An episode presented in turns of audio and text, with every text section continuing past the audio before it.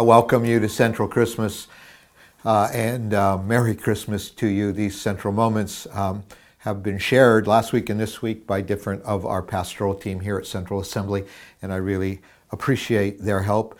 And I trust as we inch closer to Christmas that this has been a good season for you so far.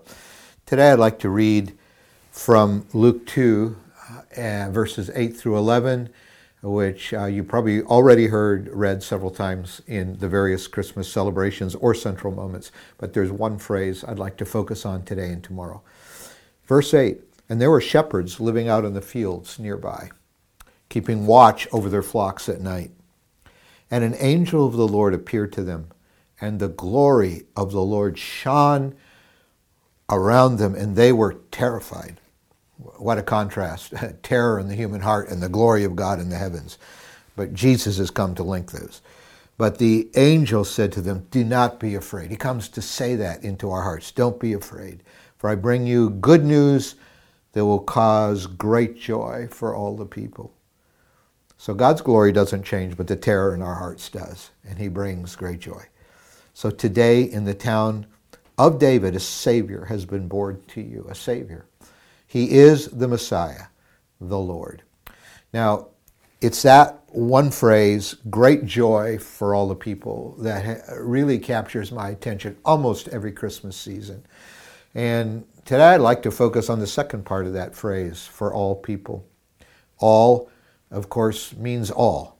Great joy for all people. The Christmas story is an all people story. You, of course, have both males and females involved. Mary and Joseph, for instance, Elizabeth and Zachariah, Anna and Simeon after Jesus has been born. But, but you also see a very intergenerational kind of story. Uh, Mary, who was young, possibly still a teenager, and Elizabeth, who uh, was bearing John the Baptist in her womb while she was an old lady. And you've got Joseph, the young man, marrying uh, that, that was planning on marrying Mary. And then you've got Simeon in the temple, the very old man who prayed he could live until he saw God's salvation. And uh, so you have this very intergenerational story. You have this very interracial story. You have Jews and Gentiles, like uh, the wise men, the magi who came from these, we might say today, like the Iranians who came to, of all things, honor the king of the Jews. And you, you have a, you have a, a, very multicultural kind of picture captured in this in this word all in the Christmas story. Uh, because uh, you have shepherds on one hand, they were considered not trustworthy, they were kind of crooks, and they lived in the fields. And on the other hand, you have the very wicked um, King Herod, who lived in the lap of luxury. So, all the way across the economic and vocational spectrum, all the way across the racial spectrum, all the way across the age spectrum, here you have a story that involves all. And I think that's not by mistake. However, the most important category is not how old you are, what gender you are, what race you are, what economic status you have. The most important category that matters today to God, now that He sent His Son, is are you saved or not? There's two kinds of people in the world those who are saved, those who have met Christ as their personal Savior, and those who are outside of Christ, who are unsaved.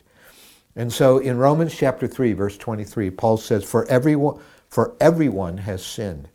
We all, there's the word all again, and the word everyone in the previous phrase. For everyone has sinned. We all fall short of God's glorious standard. In other words, we all equally, no matter who we are, no matter what our background, no matter what our identifier in our culture might be, we all need God's righteousness because we've all fallen short. And uh, yet, God, in His grace, Paul writes, freely makes us right in His sight. He did this through Christ Jesus when He freed us from the penalty for our sins. And, uh, and, and then uh, he, he goes on and unpacks that. For God presented Jesus as the sacrifice for sin. People are made right with God because they believe that Jesus sacrificed his life, shedding his blood. So, from the Christmas story of God's Savior in a manger to the Easter story of God's Savior hanging on a cross, it's all about what we all need the righteousness of God and what he freely provided for all of us. So we thank you for this, Lord. If we're not saved, we, we repent of our sin and we turn to you. And if we are saved, we thank you that that's the one thing that matters in life.